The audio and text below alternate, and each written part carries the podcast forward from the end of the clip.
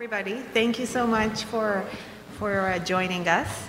Um, and welcome to, the, uh, to our panel about why DEI matters um, for the video game characters. Uh, my name is Ioana Tanasa. I'm the global head of marketing and innovation for the non-alcoholic beverage business unit within ABI.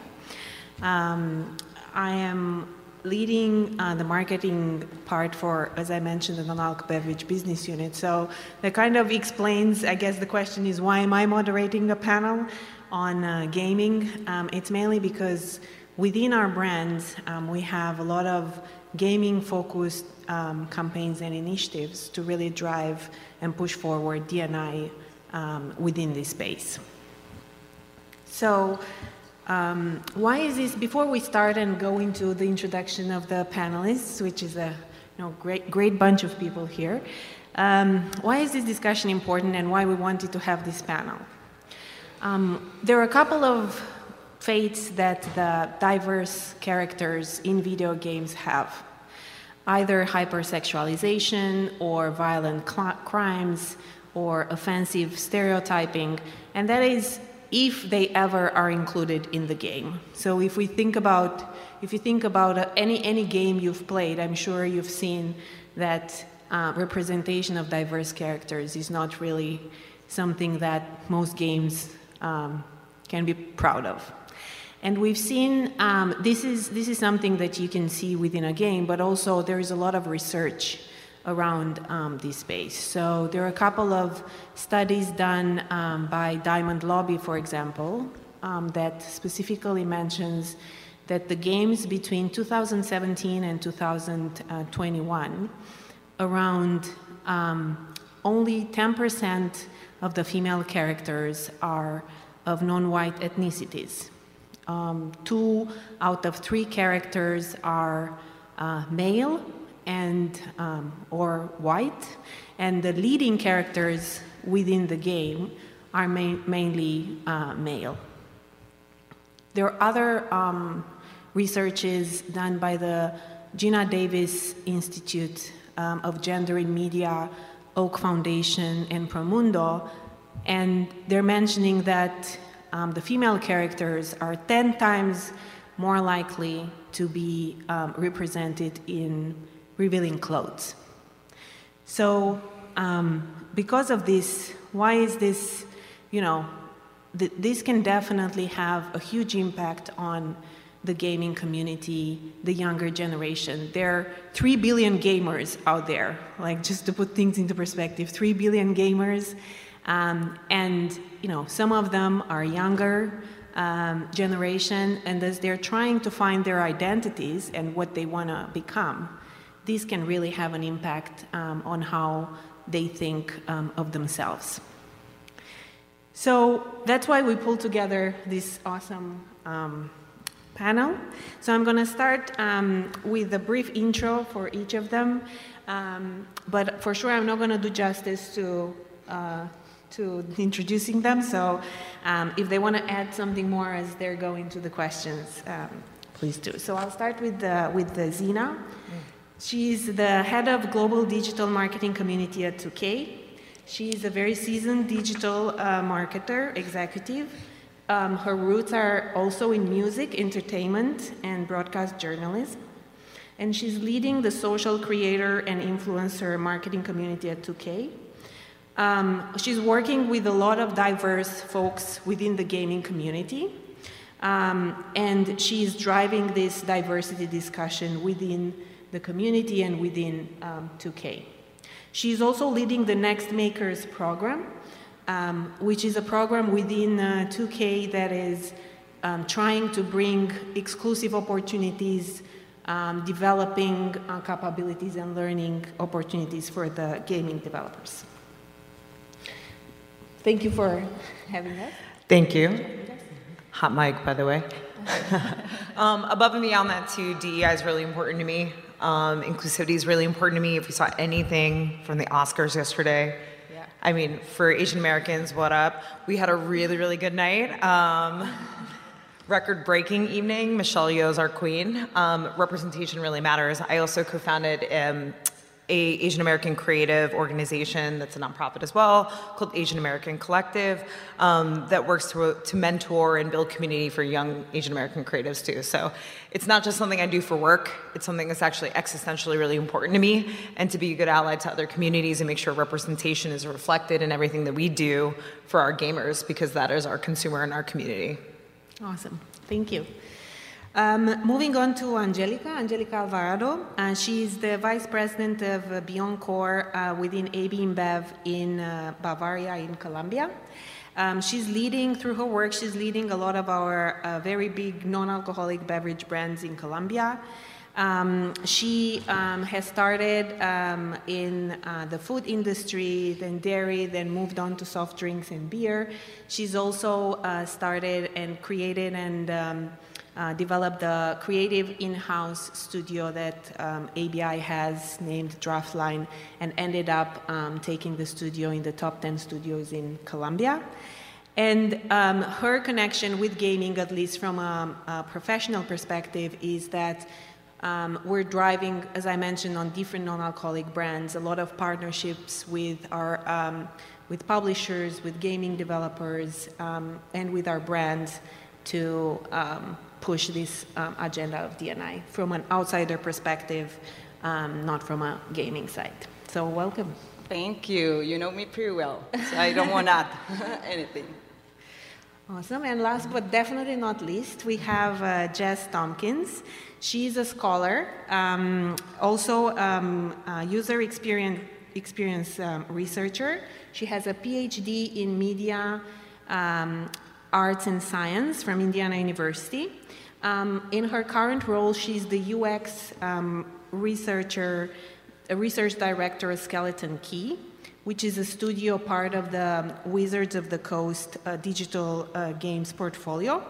She's done extensive research in this space, which is, I always find it fascinating of, of how we, you know, there are a couple of people there who have spent uh, their time to do research within this space, which is a very interesting one, um, of how you can um, combine the um, uh, video games, the diverse representation, and the social, psychological impact of, um, of, the, of this potential, you know, sexual representation or harmful depiction of the characters.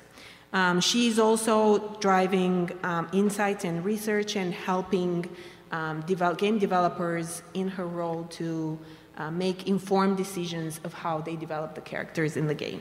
Hi, Jess. Hi, good afternoon. Thank you so much for having me. And, you know, just to kind of piggyback off what you're saying, I feel that some of my unique contributions come from the fact that I have studied games academically, but also have been in the industry for five years. So, really excited to kind of talk from both perspectives on this panel. Awesome. So I'd like to start um, with one question for um, all of you, just to understand a bit more your relationship with gaming. Um, I understand also from a professional perspective, but some of you also have some relationship to gaming from a personal perspective, depending how you all started um, uh, your careers. So uh, maybe I'll start with you, Zeena. Sure. Um, for me on a personal level, I loved Super Nintendo growing up. That gives, that shows my age a bit. Um, I come from a different time where games weren't as complex, right? Um, but I've always loved the storytelling aspect of it, and I have a pretty deep past in music marketing. Uh, I was working in hip hop for a very long time and got exposed actually to NBA 2K uh, at first through that avenue. As we are we are digital marketers and looking to actually find different avenues for promotion for our artists. We started to, to really look at video gaming as a really great way to authentically reach those consumers which were doing both right? They were listening to music and they were playing those games. Um, and worked with a lot of artists like nipsey hussle um, that were on those soundtracks. So my love of gaming actually got piqued even more during the pandemic because when I was at the North Face, we started to really work on outfitting within games. Like we had worked with a few different companies to get the North Face into those games, and just really loved how interesting and multifaceted the actual business was. Um, so when the opportunity to come work at 2K came up, I actually grabbed it uh, and seized it because it was just such an interesting kind of convergence of entertainment, tech, sports specifically at what we do at 2K, and being able to kind of like converge those things together, bring diversity, bring kind of a different lens and point of view, um, it's just super exciting. So gaming has always been intriguing to me. It's no surprise that gaming is not only the future, it's now. Um, and I can't wait to see like how it continues to mature and how the gamification of everything that we're doing as human beings continues to maturate. Great, thank you. Angie, how about you? Huh. My experience with gaming started when I was playing Nintendo, actually. Oh, here it is. Mario. then I will say that I moved to Angry Birds, probably. Oh. Uh, so as you know, I'm not a huge gamer, but since 2022, I've been leading uh, this non-alcoholic category in Colombia, and there we have a big brand that is called Pony Malta. And this brand, uh, which is all about energy and about nutrition, has us as the main uh, audience teenagers. And then when we talk about teens, we talk about their main passion point, which is gaming. So this is how I related professionally with gaming.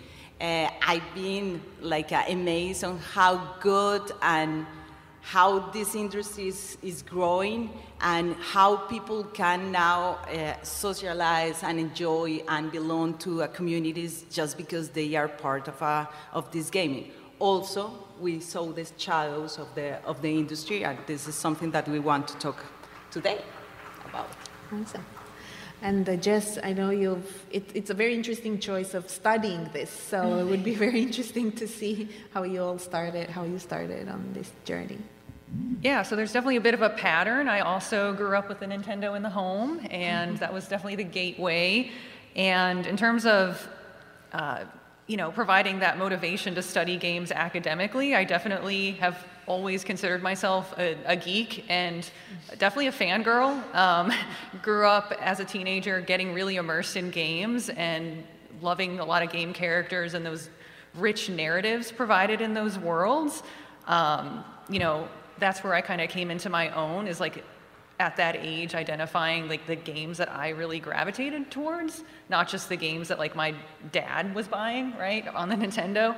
Um, so yeah, I think you you also spoke about community and games for me growing up were always a bit of like finding community and like-minded, like essentially other you know, maybe people who are a little weird or a little different, like into that nerdy shit, right? um, so that's what it was for me, was just community and finding like-minded people to nerd out with. And so that provided the, the motivation and passion to study games academically, um, which now has led to a really fulfilling career in game development as a user experience researcher. Um, so even though I, I do work in the industry and my research speaks to making the product better for people, um, even my academic research, like it's, you know, academics, we tend to be a little more like critical and, and biting in nature, but it comes from a place of care and wanting to see the industry improve for sure. Awesome. And um, I'm going to follow up with a question for you, Jess. So, obviously, you've done so much research uh, in the past few years um, in this space. Um, let's start a bit with, with some history. How have the video characters been portrayed historically? What have you seen based on the research you've done? Yeah, great starting question. So, historically, the research is pretty, um, pretty, I guess, um, I don't, I don't want to say compelling, compelling or convincing, but it's just, it's very clear that historically that uh, when we look at what the typical game character looks like. We do see an overrepresentation of male characters, um, traditionally white male characters, primarily in protagonist roles, right? So when I say protagonist, that is typically the character that the narrative is centered around, that the player is embodying for the duration of the experience during gameplay. So when you look at, you know, over time, like who is cast in that role, pretty, especially humanoid roles, right? Like humanoid or human. Typically, it's a guy, and typically, you know, he's like maybe 30, 40 something, brunette, pale skin, um, pretty markedly Caucasian in nature. And just to be clear, like, there's nothing wrong with like characters or individuals being like white and male, right? Like, there's nothing wrong with that. But when you see that over and over again, it sends, you know, essentially like a message of like, you know, who is valued in those types of narratives. Um, and I guess I should also clarify, like when I'm talking about historically over time, I am kind of generalizing a bit to the AAA, like commercial industry. Mm-hmm. AAA meaning like big budget, you know, big publishers like Microsoft and Electronic Arts and, you know, all the big publishers that you can think of, like Activision and Blizzard and so on and so forth. Um, so indie games are a space where we do see a bit more innovation. And even the AAA industry is certainly innovating a lot as well. Um, but there's a lot of room for progress, right? Um, even when um, characters, are, like, for example, there's certain genres where ethnic minorities are like overrepresented, but that tends to be sports games, and that's about it, right? So there's there's room for improvement. And I'm not trying to throw anyone. We were just talking about this. I'm not trying to throw anyone under the bus by any means, but it's just, you know, it's just, um, you know, genre conventions have um, a way of kind of shaping like who's represented in, in what games and, and um, where we see, you know, re- more diverse portrayals, right? Um, but when we look at like AAA action adventure, first-person shooter type games, we tend to see um, you know, overrepresentation of male characters. When we do see women, they tend to be in more secondary roles. Secondary meaning that they're maybe optional to play as, or maybe they're included in a set of downloadable content, or they're in a cast or like I guess roster of characters, like when you play a fighting game or a MOBA or something like Overwatch or Apex, where you have a hero shooter and you have a roster of characters to choose from. So um, that's kind of like, I guess, the, the landscape um, in terms of who we see, where we see them. Uh, women characters tend to be more sexualized as well. This shouldn't be like earth-shattering, groundbreaking information by any means, right? We've all, most of us have probably seen Anita Sarkeesian's videos on tropes versus women in video games, which is some really seminal work bringing to bringing those tropes um, and the overabundance of sexualization and sexist stereotypes in games, you know, really bringing that to the forefront, making that a conversation that we like panels like this can now mm-hmm. happen and um, you know we can openly discuss it and recognize like yeah it's a thing um, so and i guess also to kind of piggyback off of sexualization i did want to clarify like there's nothing wrong either with like having sexy or attractive characters um, but when it becomes objectification, that's when it becomes problematic. And by objectification, that is when we reduce a character or person basically to the status of mere object. And when that happens, usually there's a lot of attention given to the character's physical appearance to the point where their other characteristics or traits can be like severely overlooked.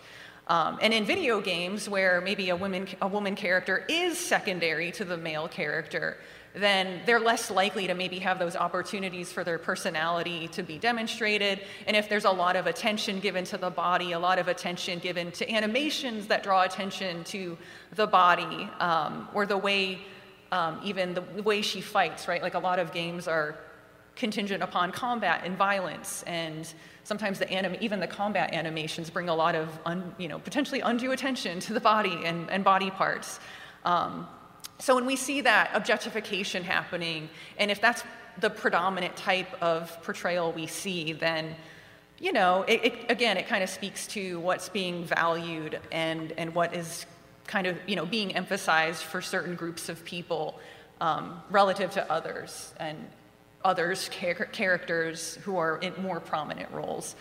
Um, so I think that was all that I wanted. I also uh, wanted to say, but also um, a lot of characters thin, able-bodied, right? You know, there's lots of room for improvement. There's lots of room for more body diversity. There's room for more, um, you know, uh, you know, disabilities and having that representation in games in a positive light. Because often when we do see disability, it's often framed in a way that's very negative. negative, and again, falling into stereotypes about like, you know, um, just things that are just not not good, like a little unsavory. sure. And um, why do you think this has happened? Like, why why why is this happening based on what you've seen so far? What would be the drivers of of this type of misrepresentation or non-existent representation basically in some cases Yeah, another fantastic question to piggyback off of. So, you know, again, this shouldn't, you know, if you if you're familiar with the industry, this is probably not going to be like earth-shattering, like entirely novel information. But video games is historically a male-dominated industry, and games being an offshoot of the computer software industry, that is also incredibly male-dominated.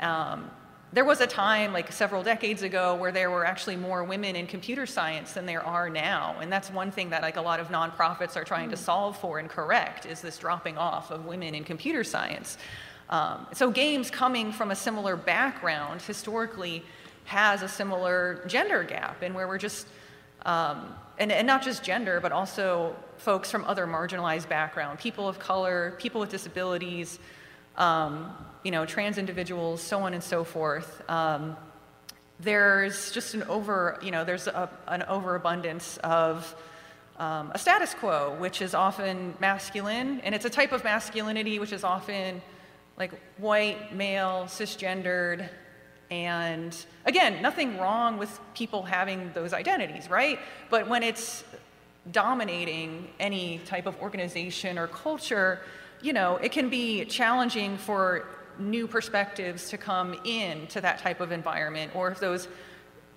folks from diverse backgrounds are brought into that environment, it can be intimidating to speak up. It can be intimidating to challenge that status quo. Um, and so that puts the burden on marginalized folks to you know, basically enact change to be those drivers of change. And a lot of people are. A lot of folks from marginalized backgrounds are those drivers of change. And that's like, you know, I celebrate that. But at the same time, it can be very challenging. It can be very emotionally draining. Um, oftentimes, it's unrecognized labor as well, right? So I think, you know, in terms of making progress, there needs to be more recognition of that work being necessary and vital, and there needs to be more, um, you know, you know, more, I guess, like hiring practices that encourage um, more diverse talent to be in the pipeline and, and be introduced to the, the culture, you know, the, the, the, industry in a way that's going to support them and empower them um, to, to do their best work and to really allow this industry to innovate. Um, in my own research, like I've interviewed game developers about character design. And what happens is there's, you know, if you're having a lot of folks with similar backgrounds, similar identities, there's just a lot of the same ideas, a lot of the same things that are just accepted as status quo and that go unchallenged. Can I say one thing really sure. quickly? So, the patriarchy is pretty much insidious in any entertainment medium. It doesn't, it's not divorced from right. gaming, right? And you know, to a point that you you kind of brought up, yeah, I mean, across all entertainment mediums, and again, I've worked in a lot of them at this point. It's really discouraging and kind of like a fact and a point that we should know that a lot of times diversity and equity has to come through the people who are fighting for it which is frustrating, right?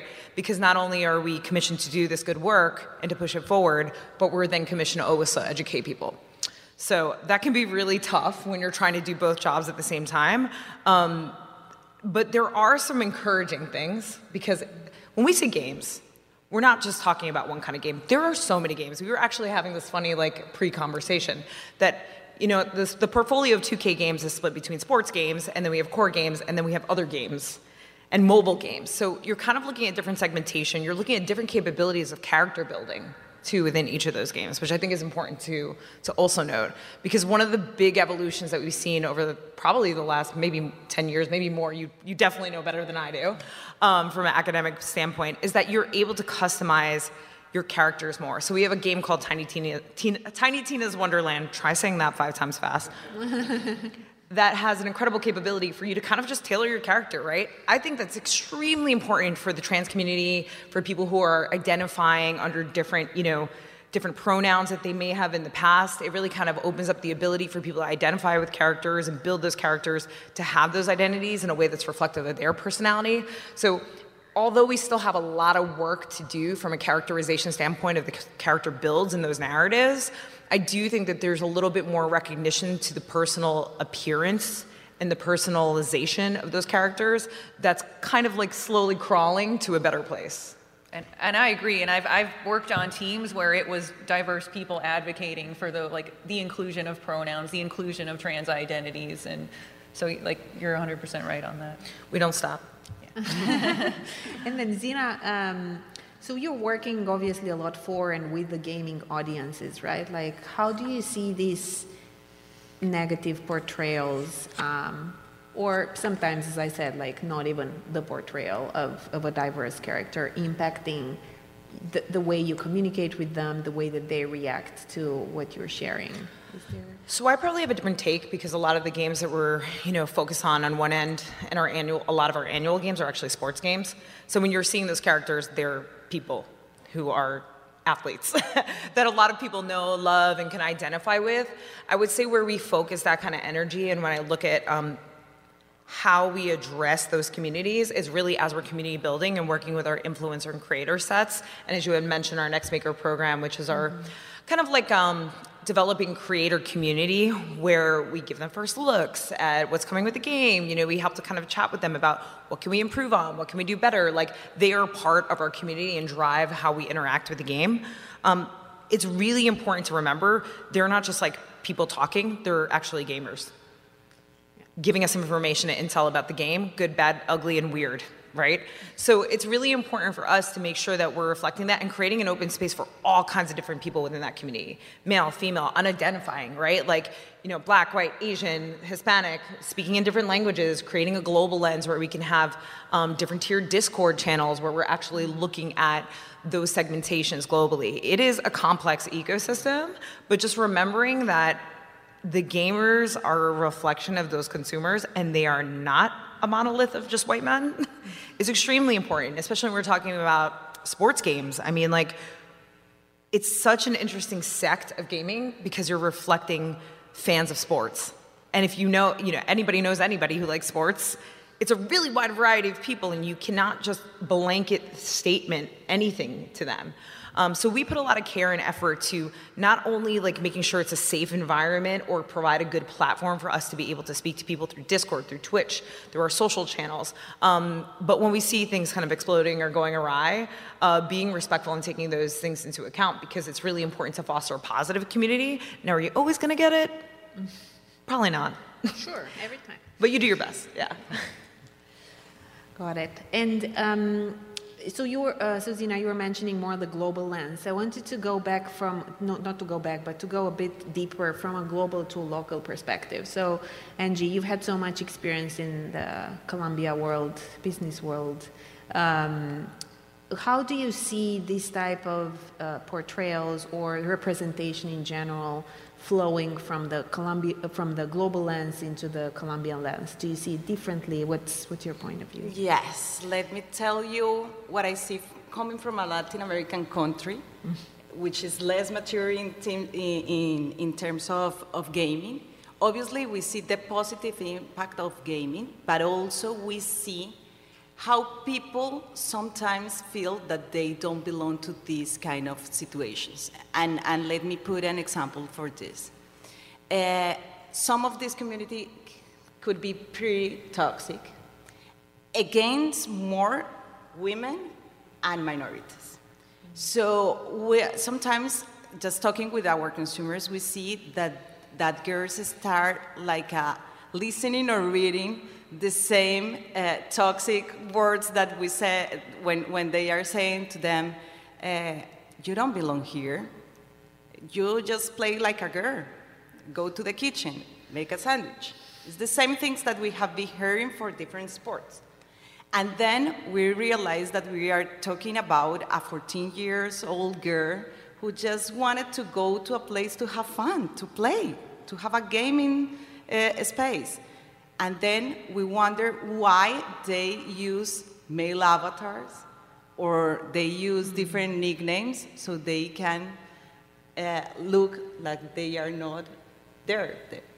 So having this kind of reflections, uh, the team that I'm honored to lead, uh, they came out with an initiative that we love that is called She Gaming because we create the first female uh, sports, uh, e-sports league in Colombia. Actually, this team is winning now a lot of leagues, uh, and they are playing in different parts. But we found out that girls don't feel part of this of this industry, or at least they are saying that that they don't feel that the gamer world is something that represents them. Mm-hmm. So they they are ashamed to say that they are gamers because they feel that they don't belong there. And I think Jess, you had an interesting fact around this, around which was always whenever when I heard of it, I found it so interesting that women don't actually describe themselves as, gamer, as gamers, at least most. Yeah, it, it's true. There's a lot of research, both academically and research that I've seen in the industry itself, where if you ask women, if you ask men, do you identify as a gamer? Men are for, far more likely to say yes. Women are for, far more likely to say no, even if they play games, even if they play on their mobile phones, like every day, if they play the Nintendo Switch. Uh, they will say that they're not a gamer, or even say that they don't play games, which is wild because mobile games, like if you're playing something on your phone, that is still a video game. But I think there's this, you know, there's this baked in notion of gamer as being something like hardcore, and it's been kind of gate, gate kept from other identities that like aren't hardcore or like and, and hardcore is kind of like wrapped up into this notion of like very masculine themes like competitive um, competitiveness um, hard like dedication commitment you know really like just leaning into something with every fiber of your being. And that's kind of like baked into this identity of who a gamer is, or like who we, you know, these associations are just embroiled with, with masculinity. So, you know, when we think of like the archetypical gamer in our minds, right, it's like that kind of stigmatized idea of someone in their basement, like, right, the lone gamer just isolating themselves from the world, like playing games all day, doing nothing else. And so, gamer is like both stigmatized in in society and culture, but then also like celebrated within certain groups, right? Like within the hardcore gamer community, like people like there are certain groups who are like very proudly will say like I'm a gamer and like I, there's been points in my life where I've said like yeah I'm a gamer. Like I play video games. I love them. I'm passionate about them. Yeah like heck yeah I'm a gamer and no one can say I'm not but you know, there is also like some compelling reasons to say like, well, am I? Like, do I want to be associated with the term mm-hmm. gamer? Because sometimes how it's, I guess, celebrated is in a way that is quite frankly gatekeeping and prohibiting other forms of play from being in, embraced or recognized, right? Like mobile gaming. Oh, that's not gaming. Or, oh, you play Animal Crossing? That's not gaming. Go play a real game. Like it's it's bullshit, quite frankly, that that we are gatekeeping something that's just so like people are gatekeeping something that's just so fun and at the end of the day brings people together. Even the competitive games there's a lot of research that shows the primary motivation. Like yeah it's winning and dominating other players but a lot of that is motivated by so like is socially driven. It's to connect with other people and play with other people and compete against other human beings. Um, so sorry, I, a long-winded way of saying that uh, I don't know. I, I, have mixed feelings about the term gamer, and I, I understand why a lot of women or other folks from marginalized gender identities have mixed feelings about gamer because it's such a loaded term, and it's just, you know, I think uh, weaponized against some groups, on like I don't know, weaponized in, like against diversity. I don't know. It's just. Um, I don't. I say players. I've actually shifted away from using the term oh, gamer. I describe yeah. I describe people who play games as players. I I actually actively avoid saying gamer. Also, I love the passion in which you answer You can really see you're very passionate about the subject, and I love that. And Zeena, you were mentioning just before um, the progress, uh, the fact that there are, you know, there are other games, especially, well, in 2K and probably in other companies as well, where it started to become much more, you know, representation is so much more important. How do you think that switch happened? Like, what was, what, what do you think were the drivers of, of, was it allyship? Was it, as you said, like, you know, part of it was diverse people just pushing for it, but at one point you have to bring everybody together, I guess, to get somewhere. How do I mean, you think that? There is no one way, right? It's a systemic domino effect when you think about it. Like, if your staff and your producers become more diverse, um, you know, representation is part of culture now, and whether or not it's something that you commit to or not, it is something that's within almost all of our pur- purview every single day. Um, I think the evolution is natural because those are the customers, those are the players, not gamers. Uh, I agree with you on that one. Gamers is a weird one. Um, that happens because we want to build characters that are reflective of the people. And as people become more diverse, cultural culture in society kind of takes a different vernacular. Um, you know, semantics play a big part into this. Like, you know, five years ago, pronouns were not at the forefront of cultural communication, especially in the U.S. Right? So, like, it's really interesting to see how, as culture shifts, the consumer shifts, and we have to take a cue from that too.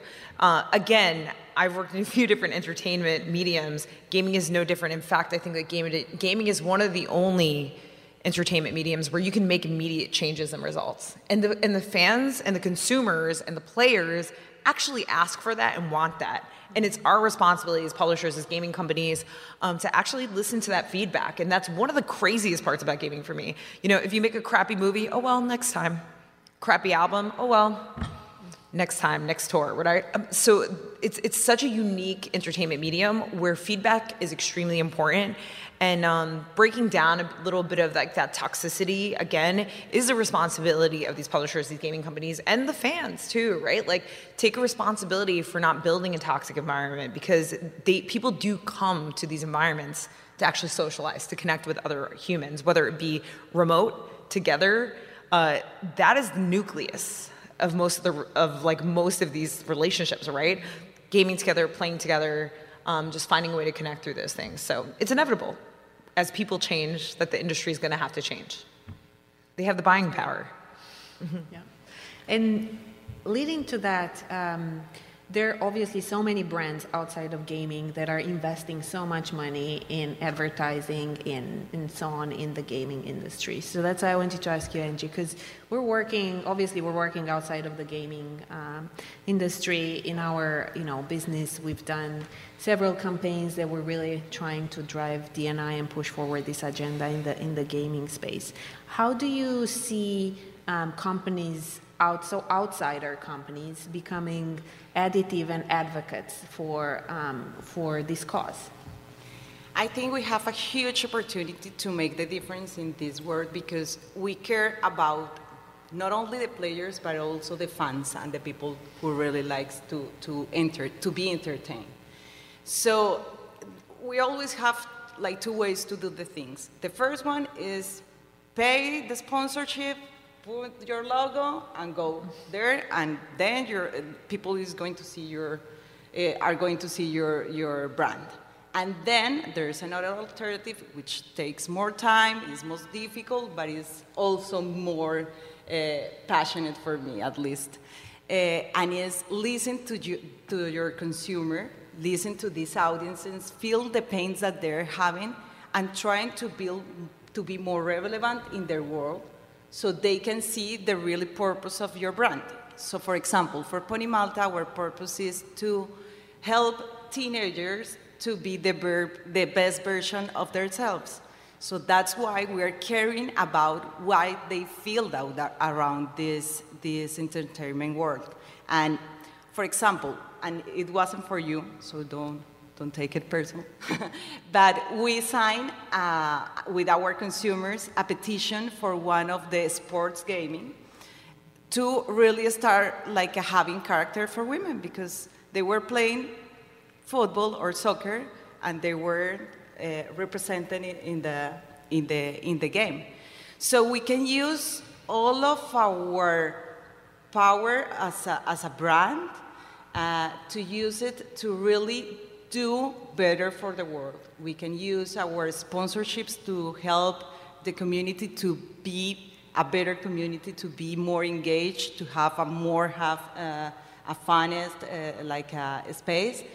And I think we can do and we can help a lot. And, and Zeena, I know you're fighting the good fight uh, in, in 2K. Uh, is there um, have you seen like have you seen have you learned in terms of like process changed or uh, process changes besides hiring? And you were mentioning a couple of, of key things you guys have done. Anything else that you think from a publishing company perspective that it would help um, drive further the uh, representation from a process perspective? Is there anything else that you think might be? Processes is a weird one because it all comes down to your individual con- contributions right? Like Yeah. i really try to a hire very diverse sets of people. Again it's not just racial diversity. Um, i think one point that you brought up before was ableism right? Like that's something we tend to kind of like trickle down to the conversation of dei but it is also really important. Um, people with different neurodivergencies, right? Like there's so many different things that I think that people need to consider these days because we are all unique. Um, and in hiring kind of more of a um, more of a diverse like cast of characters within our uh, our organization, that just helps us to have more impassioned people who understand certain communities and help us make these kind of changes. When we talk about processes, it's you know any company can benefit from this. Like, don't do shit messed up take consideration into like the trickle down effect and what it actually takes to make big changes. Um, but also empowering your teams and empowering your companies to have an open voice and have a forum to do that. And as managers especially when you're on an executive committee or you're part of leadership it is beyond important that you take that shit seriously because you are the one that makes a change. And this is why like again across any company where DEI wins is when you have people who care, who are diverse at the top, who can make those changes and invest in your boardrooms and invest in your actual marketing campaigns. And being able to connect that with culture, because culture is what really drives those consumers, will make inherently a change. But if your employees don't feel that they can say these things openly and have a forum to say these things openly, then you're wasting your, your money and time, right? Like, these are the people who are steering these decisions and giving them the freedom the ability to really like surface that and bubble it to the top is extremely important. So i think like uh, there isn't a whole process i can identify but open communication and allowing people to have an opinion and taking that opinion seriously and pitting it against obviously what our consumers are saying what our players are saying is the best way for us to have the most founded um, founded information in order to make those future changes and evolutions And I know in 2K you say "come as you are." I think you have a motto. Yeah, yeah. Come as you are. So that's that's pretty representative of what. Oh, absolutely. I mean, everybody comes as they are, for sure. I see DK out there, whatever, uh, coming as he is. Uh, I think it's really important for you to come as you are, right? I could never work a desk job at like Kellogg's or somewhere, uh, just in case I. Uh, from Kellogg's in the room. So. Oh, sorry, sorry, sorry, sorry, sorry, sorry. No. Somewhere random, sorry, maybe bad reference. Um, but just like somewhere that didn't really allow me to kind of have an open voice. Um, and this is a from my mouth to the to the camera to you guys. Um, I just think it's really important when you're working in an artistic environment because games are art, right? To be able to have that freedom to really say what you want. I mean, obviously within respectful bounds, but that's extremely important. And companies make big mistakes constantly by not listening to their employees. And, we, and if we know one thing, it's that we are in a battle as a workforce for the best talent out there. We're at a time where Gen Z doesn't need to have a job anymore because they can build from the creator economy. So to bring in that great talent that actually is connected to the marketplaces and the consumers that we need, we need to be able to also give them the platform to be able to like be heard, seen, and actually develop their own voice within the industry. So I think that's really important to come as you are because, hey, that's what you bring to the table, right? Um, and I think everything you said before around uh, making sure we have people at the top um, who drive this, who believe in this. I think this is, as you said, like this is relevant beyond the gaming. It's, it's even more important in the gaming industry because you're actually, you know, you need to make sure you represent, like your product is basically needs to represent the, the player. Um, but it's so important in other companies as well, just to um, that, that don't do gaming of really driving this um, this agenda. And um, um, Angie, on what you're mentioning with partnership with different uh, games, what, what were the, some of the lessons that you learned? Because they're so different industries, right? Like we come from a non-alcoholic beverage industry category, then you have the the gaming uh, industry, so it's it's it's rather different cultures and different ways of interacting. Any any lessons that you learned from this I think the most important lesson is that we all are more open to collaborate of what we think we are. Because every time we, we like uh, address some publisher or we address one uh, creator or every time we talk with the players, they are always open to collaborate and to make the, a, a community that really like uh, enjoy what they do. So for me, that is, uh, is something that we never thought before because we were always wanted to talk to our audiences and expected to they listen to us.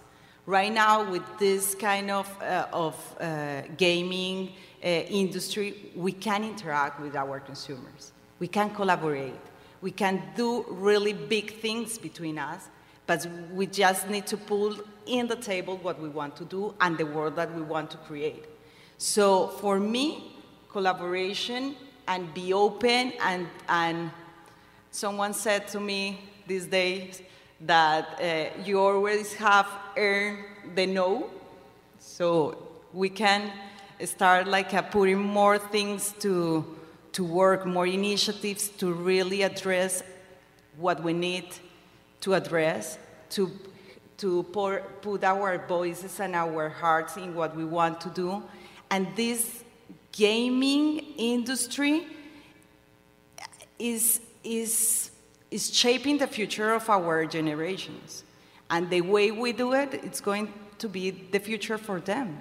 So the way they start to relate to each other will be the way they're going to relate to each other in the future as adults, as an adult. So that is our main opportunity to collaborate between each other. Uh, now I'm feeling that I'm part of the industry, not only an outsider, mm-hmm. but because if we care about people, we, need, we can do better if we collaborate between each other. And then uh, a question to, to all of you, and I'll start with, with you, Angie. Um, how do you, so how do you believe we, we can make change? Like looking into the future, is it going to be easy? Like how do you see change um, happening um, in the future in this uh, D&I and video characters? It's never easy. Let's start for that. Uh, but the first things that we need to do is to raise awareness about the issues that we know that they're in the industry. So if we're talking about equality, diversity, and inclusion, what we need to, to raise the awareness of that. Then I think we need to fight the stereotypes that we are all saying here. Just the word gaming is one stereotype that we need to, to fight for. And then we need more role role models because we, do, we need it not only in the characters or in the creators or in the publishers, we need it in the leading part.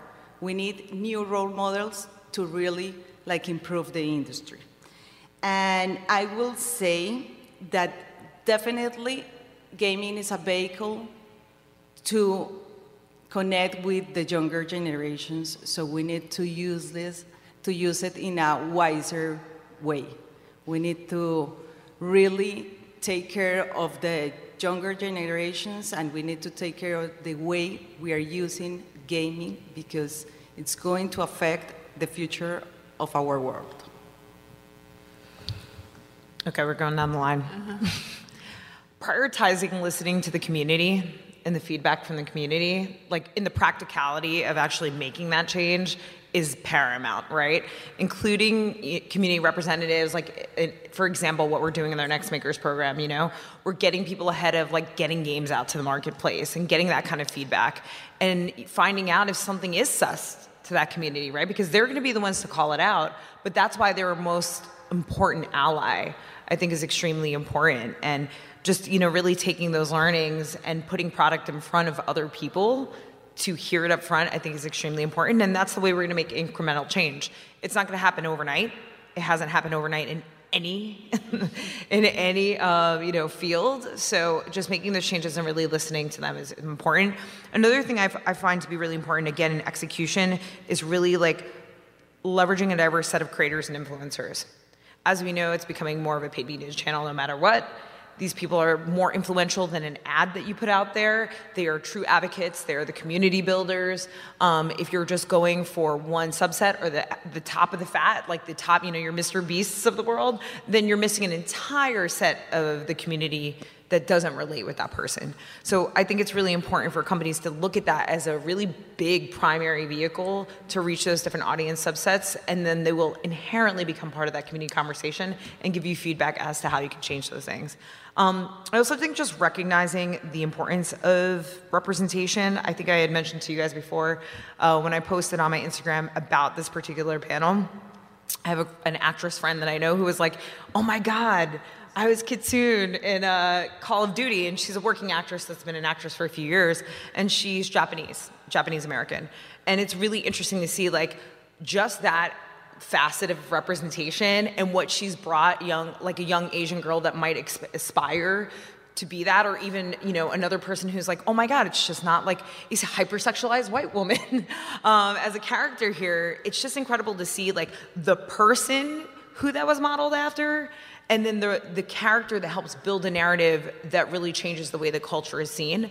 Um, it is our responsibility to pressure test those things and to be vocal when those things don't, um, don't hit because our voices determine the financial impact on these big companies. Um, you know, whether you're part of them or not, it's important for you to do that. That's true. Yeah, excuse me. Great points all around. Um, there's a couple things I want to touch on and, and piggyback off of. I know we've spoken about hiring already, but I think hiring is one piece of the puzzle. Retention is the other component um, that I've personally seen working in the games industry is that there is high turnover, and I'm sure that's not unique to games necessarily, right? It's a comp- like if you are really good at your job, there's always going to be recruiters hitting you up, trying to poach you and, and give you new opportunities, right? You can't always keep talent, but I think especially like entry level and um, mid level talent, you know, I think there's more that can be done to retain people in certain instances, um, especially, you know, when we know that there's knowledge of the gender pay gap across the board. Um, you know, it's not a good feeling if you are a marginalized individual working somewhere and you learn that your male colleague is maybe making like 10K more than you are, even though you've got the same job title, title, the same level of experience. Like, that's never a good feeling. So, I think the industry has a lot, you know, there's still room to improve things there in terms of like the retention side, you know, ensuring that people are, are paid fairly and compensated fairly for the skills that they're bringing to the table because if they're not they're they're going to leave and you're not you know you're losing that source of diversity, you know, that, that unique contribution on a team. And oh boy, the games industry is, you know, we're constantly losing institutional knowledge because people are just constantly hopping around. Mm-hmm. And um, institutional knowledge is just so valuable in an organization. And when that's lost, it's like starting from scratch in some instances. So hopefully more can be done there. I don't know if anyone in this room can do that necessarily, mm-hmm. but I'm going to throw it out there anyway. Um, I know you all have already spoken to player feedback. You don't certainly don't have to convince a UX researcher that we should be getting more player feedback because that's basically my job is like talking to players, interviewing players, and then relaying it to important people making decisions. But yes, like we should be um, not just talking to players, but then also being very mindful of like, well, whose voices are we listening to? Are we getting the feedback from Reddit? And if so, like maybe we should be interpreting that source of feedback, you know, with with not necessarily like a grain of salt, but like a degree of caveating the data accordingly. Accordingly, like, well, who is who's part of this Reddit community? Chances are, if it's like a, a community that leans, I don't know, if it's like I don't know uh, an Apex Legends or Overwatch, Reddit forum, it probably leans like more of a masculine voice, more male players, right? Because I think the average, I think there are more men on Reddit anyway, so that's like that's going to be a biased sample, right? So I think being aware, like it's very rare to find a sample that is completely free of bias. Like let's just put that out there and acknowledge that.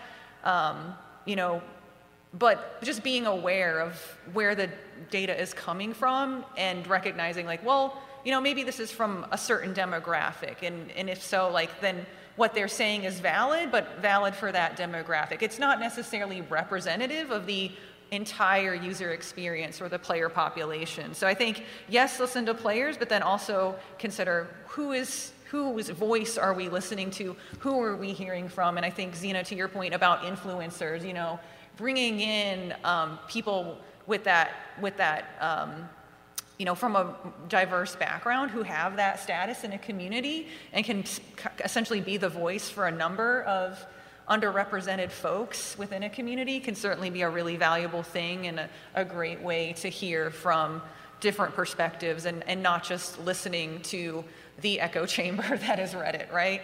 So um, yeah, be mindful of where our data comes from. Um, how am I doing on time? Can I go on for a few more minutes, a couple more minutes? Um, and then I had a couple other like ideas as you all were talking, but I think one thing that the industry can also be mindful about is, um, and I think we've kind of touched on this, but like I think a lot of what we're talking about today is like if you could sum it up, it's the tired but true expression. You can't be what you can't see, and I think that's extremely valid for games, right?